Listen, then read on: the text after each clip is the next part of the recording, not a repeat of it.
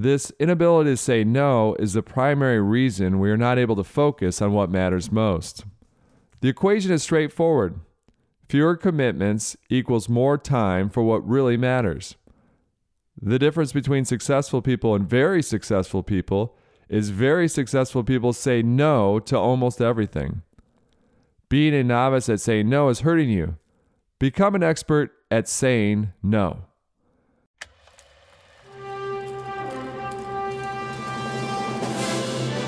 It's one small step for man. Liftoff. We have a We choose to go to the moon not because they are easy, but because they are I hard. have a dream. You can't handle the truth. seven, Six, five, three, two, One. Super, super, super, super. Super You. Thank you for listening to today's Super You podcast. I am your host, Eric Qualman. A lot of you know me as Equalman. That clip you heard to open the show was a clip from my new book, The Focus Project, and that's what we're going to be reading from today. That's right. Uh, so that's what we're doing. You'll hear clip after clip, day after day. They're usually 10 to 20 minutes that I'm reading from the audible version of the book. Obviously, if you want the full audible version of the book, just go to Amazon. It's called The Focus Project by Eric Qualman. And they've got paperback, Kindle version, anything you like, however you like to digest this content. But most importantly, I hope it's helping you, or maybe it's helping a friend out. Uh, so feel free to give them as a gift as well. Anyways, without further ado, thank you for tuning in and enjoy the rest of the show. Are you hunting mice or antelope? A lion's attentive golden eyes can help us focus, not only literally, but metaphorically. A lion is powerful and fast enough to catch and eat field mice all day. However, the lion burns more energy catching a field mouse than the field mouse provides in sustenance. The lion is best served to let the field mouse be and to focus his attention on hunting antelope. While more difficult to catch than a field mouse, the antelope provides enough nutrients for the lion and its entire pride. A lion can't live on field mice, but it can live a long and happy life on a diet of antelope. While it's tempting for us to do the little, easy tasks like cleaning out our email inbox, this is our version of chasing field mice. In the short run, it gives us a nice, rewarding feeling. But in the long run, it will cause us to wither up and die. A lion that spent its day hunting and eating field mice will slowly starve to death. As previously discussed, while we want to take small steps to achieve our goals, we need to ensure these steps lead to the right thing, that they lead to antelope, not field mice. That we are achieving items that bring us fulfillment rather than ones that leave us empty and mentally starving. We need to spend this month ignoring field mice and focusing on antelope. Doing so starts with a powerful two letter word no. The best productivity tool is saying no. Our mindset is that we can do it all. While this is a positive approach to life, it isn't a realistic one. While it's true we can have it all, we just can't have it all at once. Will you take my dog out while I'm at work today? Yes. Will you pick up Sarah from school at 3:30 p.m.? Of course. Can you sit in the meeting for me? Sure. Can you pick up the cookies for tonight's parent teacher conference meeting? On it. With these constant knee jerk yes responses, we set ourselves up for stress or failure or both. As Steve Jobs famously quipped, focus is about saying no. While this sounds simple, it isn't easy. The truth is that most of us are terrible at saying no. We go to extremes to avoid uncomfortable situations. Think about the last time you had a subpar experience at a restaurant. When the waiter came over and asked how everything was, did you reply, not so great? The table was dirty when we sat down. We were missing silverware, so my eggs got cold waiting for a fork. You didn't refill my coffee when I politely asked for it. I'm guessing you didn't say anything remotely close to this. Instead, you replied, Great, thanks. As people pleasers, most of us steer clear of conflict, and for the most part, doing this serves us well. However, there's one glaring exception. This inability to say no is the primary reason we are not able to focus on what matters most. The equation is straightforward fewer commitments equals more time for what really matters. The difference between successful people and very successful people is very successful people say no to almost everything. Being a novice at saying no is hurting you. Become an expert at saying no. Like many of you, I skew toward being a people pleaser. And like most people pleasers, I find it difficult to say no. Saying no will often trade popularity for respect. If I had to choose one, I'd personally choose respect over popularity. So I'm constantly looking for tricks and hacks to help me say no. One hack I find particularly helpful, along with the six mentioned below, is to treat my time like a business. Specifically, I think of requests as an online order. Once the inventory of a particular item is depleted, that's it. Sorry, but this item is currently out of stock. In this case, the item is my time, specifically my ability to say yes to any new requests. Sorry, but we are all out of yes. All we have left on the shelf is no. It's a classic supply and demand issue. We need to start treating it as such. Avoid saying, I'll get back with you. Delaying your response only adds anticipation and leads to increased disappointment. Here are six ways to say no. Just say it. Don't overthink it. Be confident and tell your friend or coworker no. Be polite and brief in explaining why. Less is best. You don't owe anyone a full explanation. Just be honest. Sorry, but I have too much on my plate right now. Offer an alternative that does work for you. I can't today, but tomorrow I'll be heading that way and we can grab a coffee then. Plan out your no ahead of time. Know your schedule. What do you have time for this week? If you're swamped, plan out a few things you might say if someone asks you for help. One of my favorites I'm heads down on my book, so I'll have to pass. Be selfish. It's your schedule, not theirs.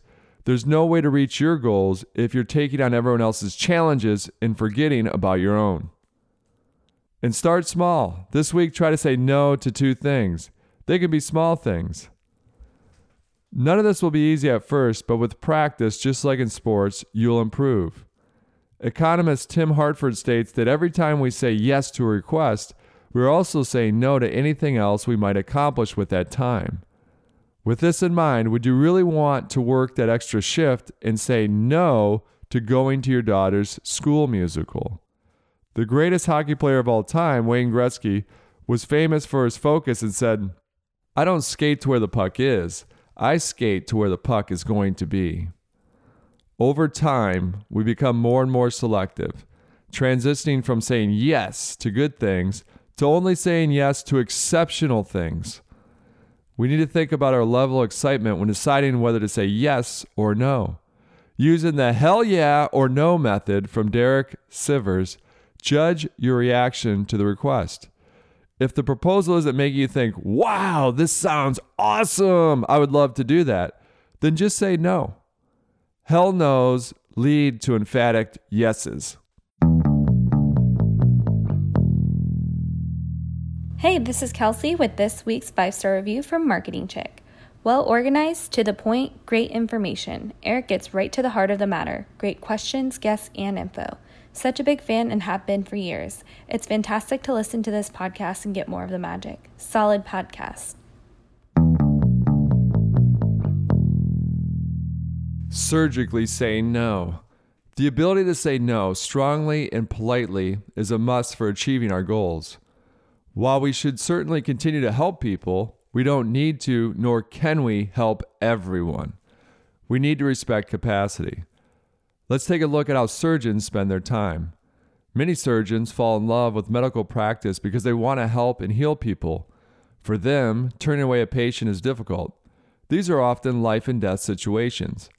Yet, we cannot reasonably expect our top surgeons to treat everyone. Research has shown that tired surgeons can make deadly mistakes.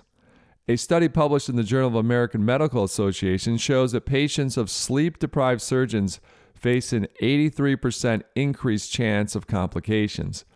To help prevent this, laws limit the number of hours surgeons can operate. As such, doctors aren't on call every night. Yet, many of us put ourselves on call every morning, day, and night. This isn't sustainable. Start acting like a surgeon. Don't operate on everyone. Instead, keep a set amount of hours, consistently separating the mundane from the emergency. Also, remember that you're a human being, not human doing. We can't make more time, but we can increase the amount of time doing things we love. Number one best-selling author Seth Godin has a very polite but simple response for unsolicited requests or emails. Hi, Seth. My friend Kelly Kramer is the CEO of Round Oranges Incorporated, and I think it'd be great for you to connect. So I'm introducing you here. Warmest, Terry. Seth's response to these types of communications and others is simple Hello, Kelly. It's nice to meet you. Because of my current projects, I don't currently, number one, invest in companies, two, promote products or services, three, attend meetings. How can I help? Seth. While I was the head of marketing at Travelzoo, I wanted to showcase to the team how little email matters. That email is throughput versus output. To help prove my point, I went on vacation and had this as my out of office response. Thank you for your email. We apologize, but the server is temporarily full. If your email is important, please resend it on October 10th when we will have more capacity. On October 10th, I returned from my vacation to find 1,420 emails in my inbox. I deleted all of them. Nothing bad ever resulted from doing this. I wasn't fired and nothing of importance was missed. Only eight people felt it was important enough to resend their email. This is how little throughput or fake work matters. Half of the hours we often invest don't produce any tangible output for the business. In 1970, Nobel laureate Herbert Simon warned of the pending information age. A wealth of information creates a poverty of attention. Author Jim Collins, who has sold over 10 million books, including his flagship book, Good to Great, recognized the pitfalls and attractions of fake work. To avoid this and avoid falling into a rut, Collins tracks his days on a spreadsheet, and the key item he watches for is to ensure for any 12 month period that his creative thinking hours always exceed 1,000 hours.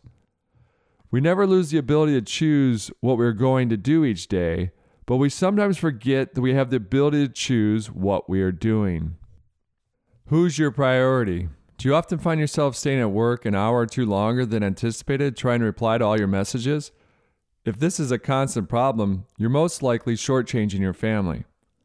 North Point Ministries senior pastor Andy Stanley recommends sitting down with your family, looking them in the eye, and saying, I just want to apologize up front to all of you because I'm going to be home a few hours late each night this week. I'm going to prioritize emails, phone messages, texts, and tweets from strangers. I also don't know the subject matter, but when I receive these messages in the future, I'm going to prioritize them ahead of you. To be clear, what I'm saying is answering these messages is more important to me than you are. Sounds ridiculous? Of course it does. I'm guessing no one reading this book has ever sat their family down for such a discussion. Yet, this is exactly the message we send our loved ones every time we engage in this behavior. Our actions speak louder than words. We also do it to ourselves. We often sabotage our goals and dreams. Try this exercise write your goals on pieces of paper and tape them to your mirror. Address your goals in yourself in the mirror and repeat the paragraph you wanted to say to your family, only this time you're saying it to yourself about your goals. Essentially, You'll tell yourself that your goals will be secondary to future whims, messages, and unknown requests. It sounds like a silly exercise, but it's what most of us do. We are prioritizing future emails, texts, requests, tweets, and beyond over our passions and purpose in life. Bottom line if we say yes to everyone, we are essentially saying no to everyone. The feeling of letting people down by saying no will decrease the more you practice, but it never truly goes away. To help in these moments, remind yourself that by saying no today, I can say yes to someone or something in the future. It's a simple phrase. By saying no today, I can say yes tomorrow. The inverse is that by saying yes today, you have said no to something in the future. Make your yeses count. Defaulting to yes. For me, my yeses count the most with my family. By learning to say no, I'm able to stockpile more yeses for important moments. Oddly enough, before embarking on this project, I was defaulting to no with my family. For you, it could be your family, friends, charity work, your church, your quiet time, or something else. It's easy to fall into the trap of defaulting to no with those around us. We take for granted that they can wait, but we feel that the important animation project or manuscript can't wait. For at least a month, when it came to my family, I was going to default to yes. I was going to take this family yes mentality to extremes with my daughters. Daddy, can we have ice cream for breakfast? Yes. Well, we will not have ice cream for breakfast every day on this special day. Why don't we have ice cream? These moments created memories. Daddy, remember the time that we had ice cream for breakfast? Following a huge rainstorm, my kids asked if they could ride their scooters through the water in the parking lot, then jump in the puddles on the way home. My mind defaulted to absolutely not. Look how dirty that water is. But I paused and thought, what harm can it do? They have their roughhousing shorts on, and we're going to shower as soon as we get home. They're going to outgrow these clothes in a few months, but they will not outgrow the memory. Just because jumping in the dirty puzzles wasn't something that I wanted to do at the moment, why prevent my kids from being kids? They grow up soon enough. Yes, you can jump in the puddles. The first thing the kids told mommy the next day, and then the grandparents on the phone, was all the fun they had jumping and riding through the puddles. What a memory. I was definitely glad I'd said yes. The next day, Sophia asked me, Do you want to draw, Daddy? At the time she asked, I was writing a note uh, to an important client. The default answer in the past, in a little while, pumpkin, let me just finish this. Invariably, in the past, this type of response resulted in the moment passing, or Sophia would have moved on to another activity without me. This time, when she asked me to draw, my response without hesitation was yes. I was saying no to everybody else.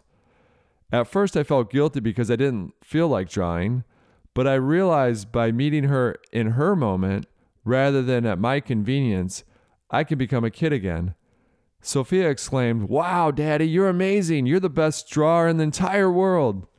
Trust me, I'm no Picasso, but he had nothing over me in terms of pride as a dad. At the end, she blurted out of the blue, Wow, that was really fun, Daddy. Thanks. While the majority of the time we need to default to no, there is one area in your life where you should default to yes. As number one best-selling author Gretchen Rubin and others express, the exact opposite of a known truth is also often true. Saying yes to my kids more often allows me to be more instructional when my answer is no.